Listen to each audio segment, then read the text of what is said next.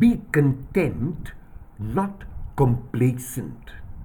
Though both content and complacent begin with the alphabet C, they mean quite different things. Sometimes one is confused for the other, and at other times they are seen as synonyms. To be content or contentment is primarily a state of mind. When one does all that is required in a given situation and leaves no stone unturned, one can be content. This is because nothing remains to be done, nothing is not done, and also that the result will take care of itself.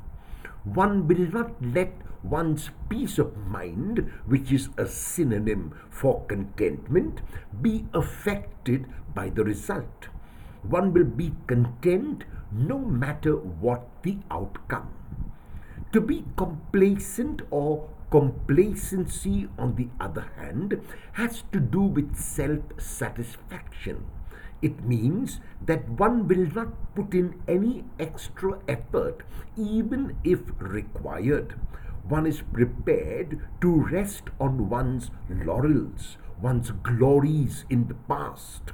The primary reason for this could be laziness and lethargy one becomes used to doing things in only the regular way because one refuses to make the effort that may be required for another way of proceeding.